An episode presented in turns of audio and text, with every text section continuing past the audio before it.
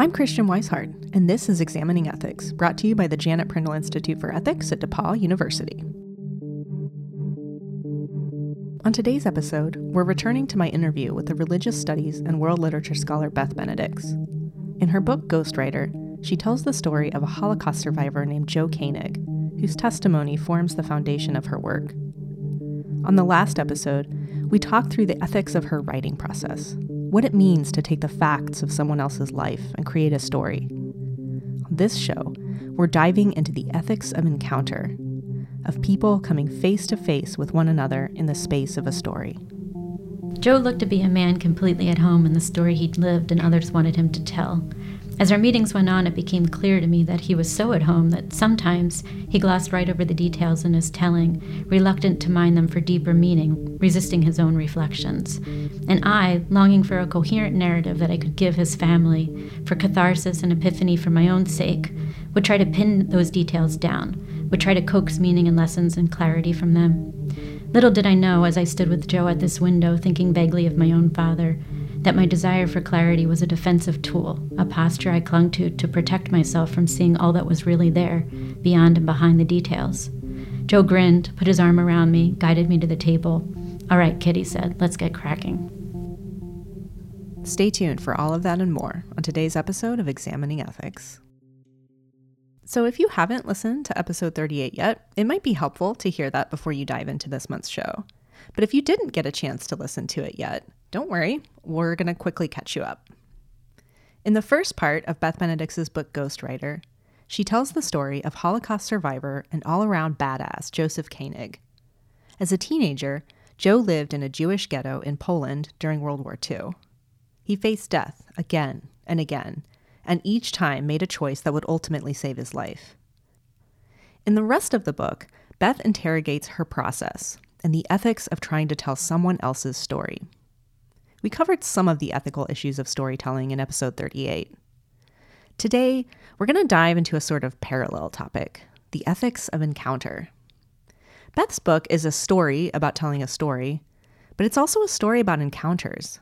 Joe Koenig's brushes with death, his experience of the Holocaust, Beth's meetings with Joe, Beth's repeated encounters with Joe's taped testimony, and finally, my encounter with this work. These encounters are important to draw out because they highlight the ways in which our behavior, our lives, are not isolated practices in perfection.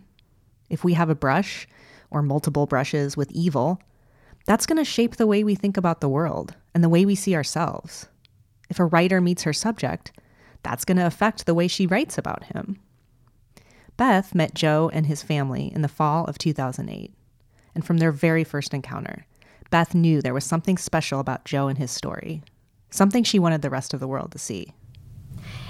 He was just so interesting. He has this twinkle in his eye, you know, that just, it was, to me, it was this puzzle that needed to be unraveled. Like, how could a man who went through everything that he went through smile like that? and I just was, I was captivated by him. I wanted to be able to really capture him as well as I could from the very beginning, the very first time I saw him, I, I just I I felt very connected to him, and I and it only became clear to me later. I think the longer we spent time together, that he really felt like family to me. Meeting Joe was crucial to Beth because it was in the space of their time together that his story began to come alive.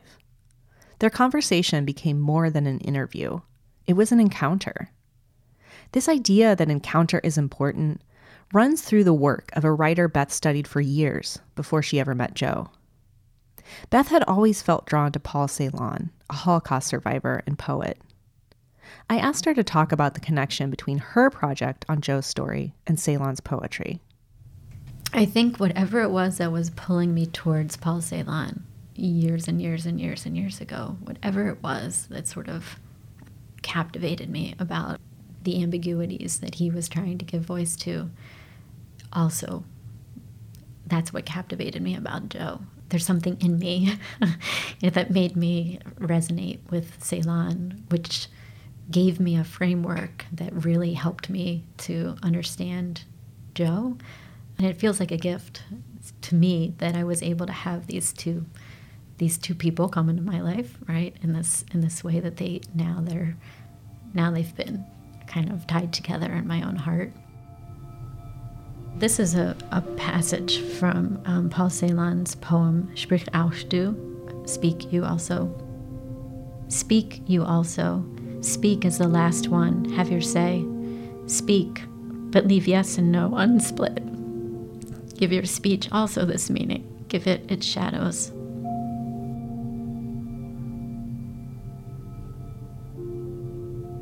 All of the people that I used to speak about in an academic way have really kind of returned as humans, and Paul Celan is one of them for me. He was a Holocaust survivor.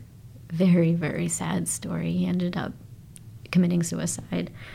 And this poem just captures for me everything. It's got to be about the sort of the ambiguities, the silent spaces. He talks about poetry as a being en route this is just so beautiful. It makes me um, this sort of sense that everything is this has to be this authentic encounter, and and he thought about his own poetry very much in ter- in terms of an ethical obligation to facilitate that, headed towards that encounter. So he really is looming over everything. Uh, and it, at the end of the book, I finally articulate for myself what it was about that so called academic material that's always lived um, and now lives even more strongly for me because it lives through Joe. I've been thinking about this poem a lot lately. When I first read it in Beth's book, I have to be honest, I didn't really understand it or why it was so meaningful to her. And even after our interview, I had a gut feeling that it was important, but I couldn't figure out why or what it had to do with ethics. The more I let it roll around in my brain, and the more I listened and re listened to Beth talking about it, the more I was able to make sense of it through my own framework. It made me think about my interview last summer with the philosopher Elizabeth Anderson, where we discussed moral inquiry, the process of figuring out what's right and wrong. We should think of moral inquiry as something that we do practically in the world with other people, not as something that we can just figure out all by ourselves in the armchair just by thinking hard about it. If we're going to figure out ethics, if we're going to try and work out right and wrong, we need to do it with other people. These encounters will create ambiguity and messiness, but they might also be fertile ground for the work and progress that is morality. As I continued to burrow deeper into Beth's work, of her interpretation of Joe's story, I realized that it wouldn't be possible without the repeated, in person meetings between Beth and Joe. These meetings informed her writing, of course, but they also changed her. You know, on a, a number of levels, Joe has schooled me in what matters I, I mean, I'm really a very different person because of him. I always was a self hating academic. I always had this sort of sense of like the stuff that I care most about, when it became disembodied and it became this sort of like academic exercise, it, it, it made me crazy. It made me sort of just, you know, left with this feeling of what, what the hell are we doing? You know, if we're not feeling this material, we're not living this material, what is this? This is not an academic exercise. But I also, you know, it, I'm a comparative literature person. I had, you know, a career of writing in an academic way. And I carried that with me into the first part of my relationship with Joe, very much so. So much so. And this all comes out in the book. You know, I try to make this, I try as much as possible to show how stupid I was to think that I could have possibly had any sense of um, credentialing when it came to this kind of story writing, right? The only person who has the credentials is the person who went through this thing. I think there is a conflict between the academic world and the the world that that that Joe represents, right? The world of life, the world of authenticity, the world of living. And part of my evolution in writing this story was that now I get it. And I don't want to live in that world anymore.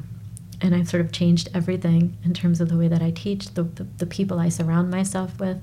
I live a very different life now than I lived nine years ago when this whole thing started.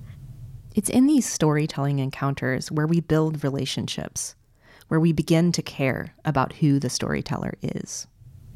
I was trying to think of it from a, a kind of ethics lens, and, and the thing that I kept coming back to was that you are an academic, but what makes it not you speaking high from your ivory tower is care. And I mean that in the ethics of care, care ethics sense, right? Is that you've built a relationship with the person whose story you're telling. And so I'm wondering, do you think that's do you think that's a critical element to telling somebody else's story ethically? Is that element of care? I do, and very much so. I'm, I'm yes. I think I think we're here to protect each other. you know, I'm I'm a mother, and that's you know very very much the way I process my world. Um, nurturer, right? Somebody who who wants people to not be hurting, um, and it hurts me when I can't fix it for them.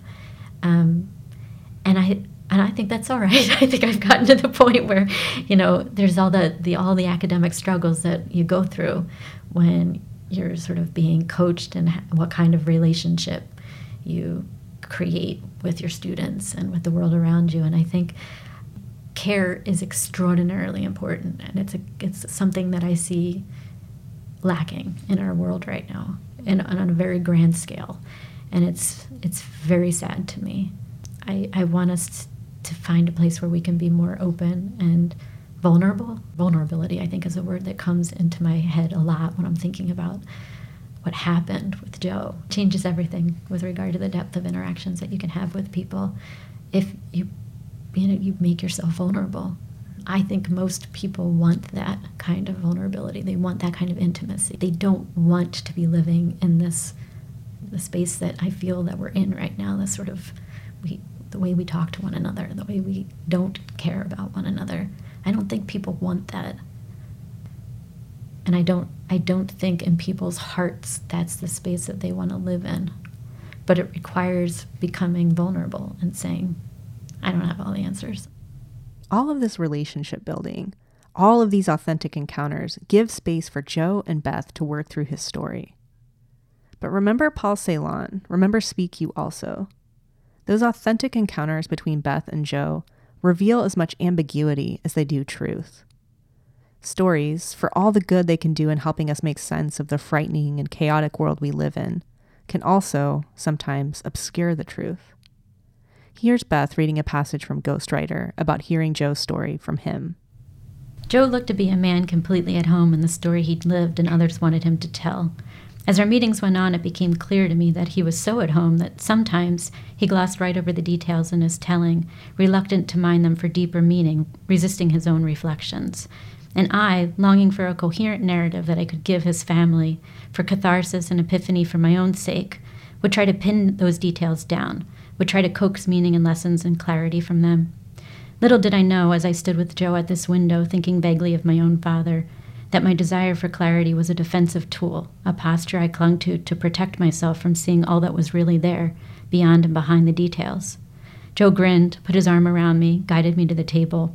All right, kid, he said, let's get cracking. Each time Beth encounters Joe in his testimony, it's not as though the story just exists in the ether, pure, unchanged, and ready to be captured on paper. The humans involved in the encounter change the testimony each time they encounter it. Joe has told this story so many times he eventually becomes numb to the details. And then there's Beth, who's bringing all of her own baggage to the telling of this story.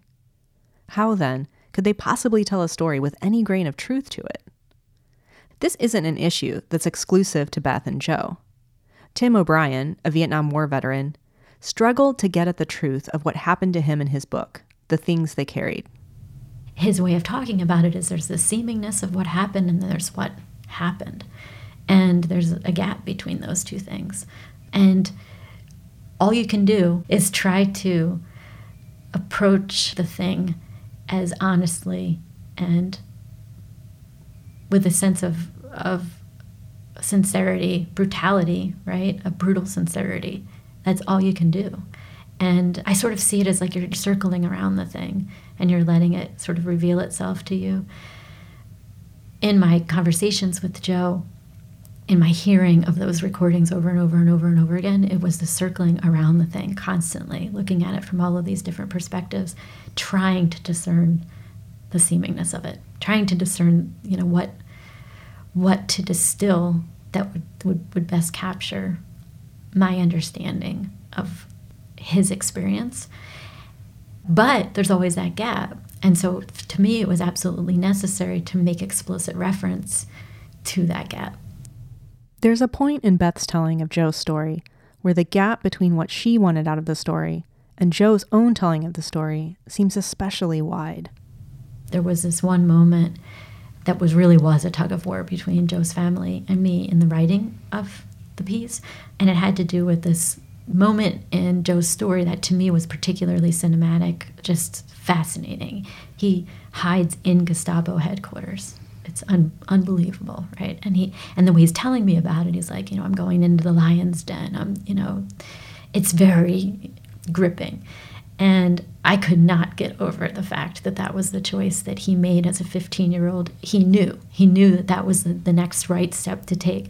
He was always finding a way to hide in plain sight, whether it was by changing his identity, changing his name, or literally walking up the stairs in Gestapo headquarters and and not, you know, not even concerned that someone would see him. So he walks up the stairs, he puts himself into this broom closet, and he waits there for the rest of the day while essentially the, the ghetto is there's a, a, huge action as they call them that day M- many people are killed and he's able to, to escape and and wait the day out so when i was writing that piece the way he told me that story it felt very quiet to me so he's sitting in the broom closet he's got a headache he's got a stomach ache and he's just sitting there and in his telling me that story, he never told me this is what I was thinking when I was sitting there. It was just this very stark I'm in the broom closet, my head hurts, my stomach hurts.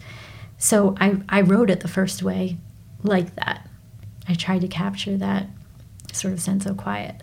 And in a conversation that I had with Joe's sons at one point, there were all of these details that didn't make it into the first sort of manuscript that I had written details that were very, very important to, to Joe's family. There was a bike that he had, a midnight blue bicycle, that he got right on the edge of, of the war, and he had to give it over um, to the police, and it became for him this sort of symbol of everything that he'd lost. And these were details that his sons very much wanted to be included in the story. And so we had a conversation, and I made the decision to put them into that scene where he's sitting in the broom closet and he's having this sort of flashback.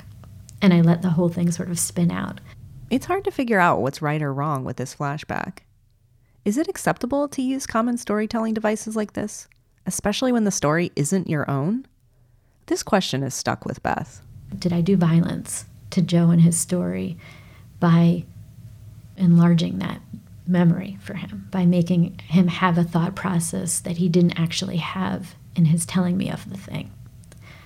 You know, when it's on the page and it's bound and all of that, you can't undo it. It's got this kind of finality to it. So for me, the seemingness had to be, you know, to trying to get to that had to be just making the possibilities side by side present to people, explicit how do you feel about that choice now? The choice to, to add to, to manufacture that moment. I still feel I do feel like it was a betrayal, but I felt it was a betrayal by both me and by Joe's family. And this was part of that tug of war, too. And this is something that I sort of discover as I go back and listen and listen and listen to those tapes. In that moment, to me, the literary sort of power of that moment was how alone he was and it was something that i kept hearing in his story was his sort of insistence on his being alone which resonated with me because of what i'm bringing to this my own story and so you know i was imposing this kind of literary trope on his story so that i could pull out every moment at which he professes his aloneness. That to me was very important.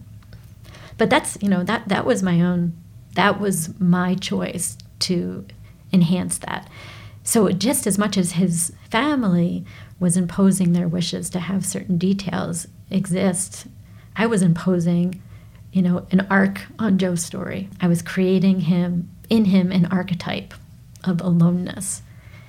In some ways, all of it betrays the original story, but there's really no way of getting back to that original story. So I think that's why, to me, it still be, it became so important to just fess up to all of that.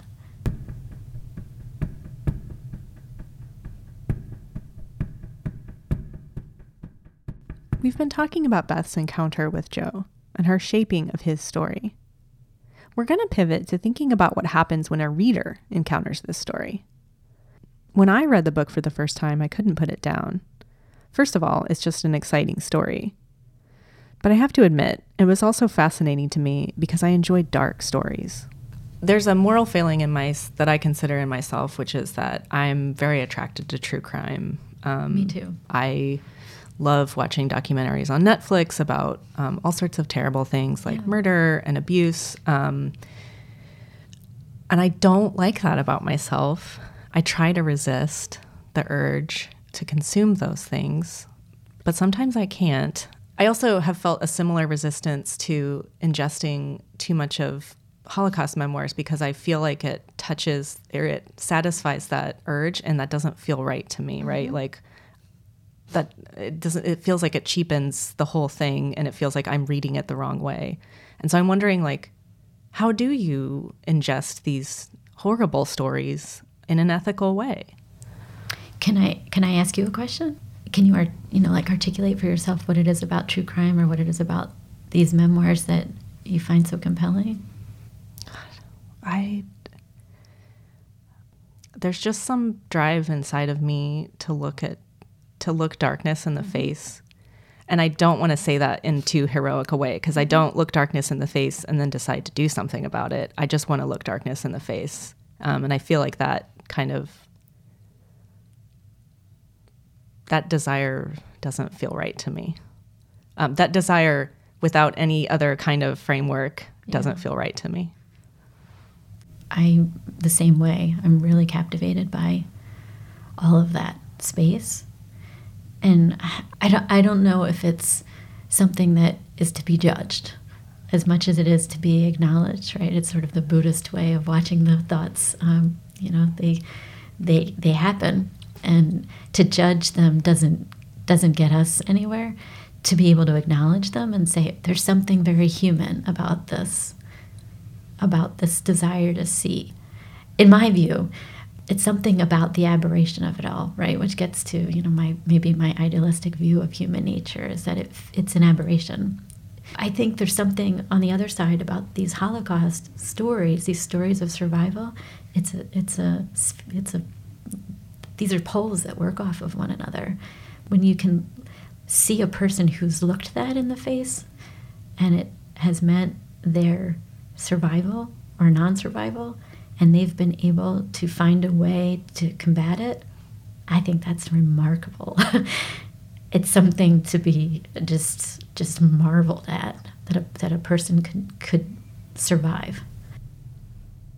If we're going to look at bad things, if we have a desire to watch and see evil play out in front of us, it might be better to do that with guidance, with some sort of framework. In Beth's book, she writes about the Holocaust Museum in Washington, D.C.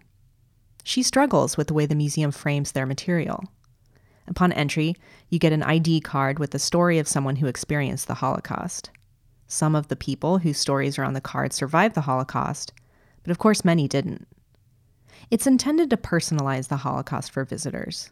But throughout the book, Beth resists visiting because she can't bear the thought of encountering this sort of exercise in person. She doesn't want to run into a group of teenagers going through this exhibit and treating it like a game. As you'll hear in this next passage, though, she changes her mind. Because it's starting to seem to me that maybe we need places like the Holocaust Museum precisely because there are people who would storm into them in a murderous rage precisely because there are people who deny the event that they were built to memorialize. These places bear witness to truth. They defy resistance to that bearing witness. They grant our desire to see suffering, and they provide a framework to bestow that suffering with meaning. Do you feel like you're providing a framework for Joe's story? Hmm. I guess I am. I never thought of it that way. I guess I am. But I still I still do struggle with the idea of to give meaning to suffering as to potentially fall into the trap that there's a reason that this suffering happened. And I, I don't believe that's the case. I believe the I, I mean I believe the reason was that there were there were horrible human beings who visited this suffering upon people. Any kind of theological framework and there are many that attempts to justify that to me is is uh, horrendous.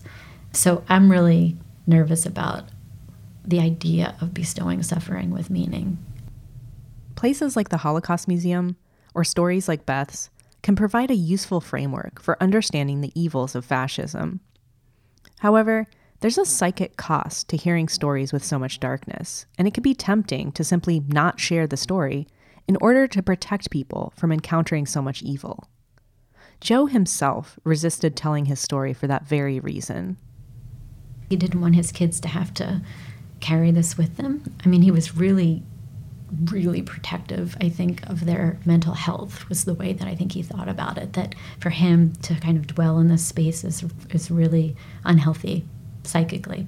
So he really wanted to protect them from that. But then at a certain point, you know, it has to do with just sort of his own experiences. He had a heart attack that was really scary, and he hadn't yet told the story. And I think for him, that was really a moment of there's a story here that needs to be told, and my family needs to know. And more than just my family, um, the world needs to know that other humans are capable of treating people this way. This is an important story one that Beth didn't want to get wrong. And neither do I. Just like Beth, I've learned that storytelling is scary territory. You risk not only telling a bad story or producing a boring podcast, but also hurting your subject. But as much as I fear screwing up, as messy as working with other people can be, I've learned the importance of wading through the messes and ambiguities. It's only when we meet each other in the space of these stories when we have that authentic encounter, that we can begin to sort out our values.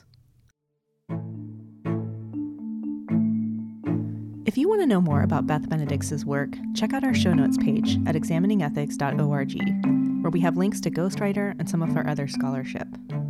Let us know what you think of today's show. Record a voice memo on your phone and email it to us at examiningethics at gmail.com. Be sure to include your first name and where you're from. Or if you're shy about recording your voice, send us an email with your thoughts and we'll share it with our listeners. Remember to subscribe to get new episodes of the show wherever you get your podcasts. But regardless of where you subscribe, please be sure to rate us on Apple Podcasts. It helps us get new listeners, and it's still the best way to get our show out there. For updates about the podcast, interesting links, and more, follow us on Twitter at Examining Ethics. We're also on Instagram at Examining Ethics Podcast and Facebook. Examining Ethics is hosted by the Janet Prindle Institute for Ethics at DePauw University. Eleanor Price and Christiane Wisehart wrote and produced the show. Our logo was created by Evie Brocious. Our music is by Blue Dot Sessions and can be found online at www.sessions.blue. Examining Ethics is made possible by the generous support of DePauw alumni, friends of the Prindle Institute, and you, the listeners. Thank you for your support. The views expressed here are the opinions of the individual speakers alone. They do not represent the position of DePauw University or the Prindle Institute for Ethics.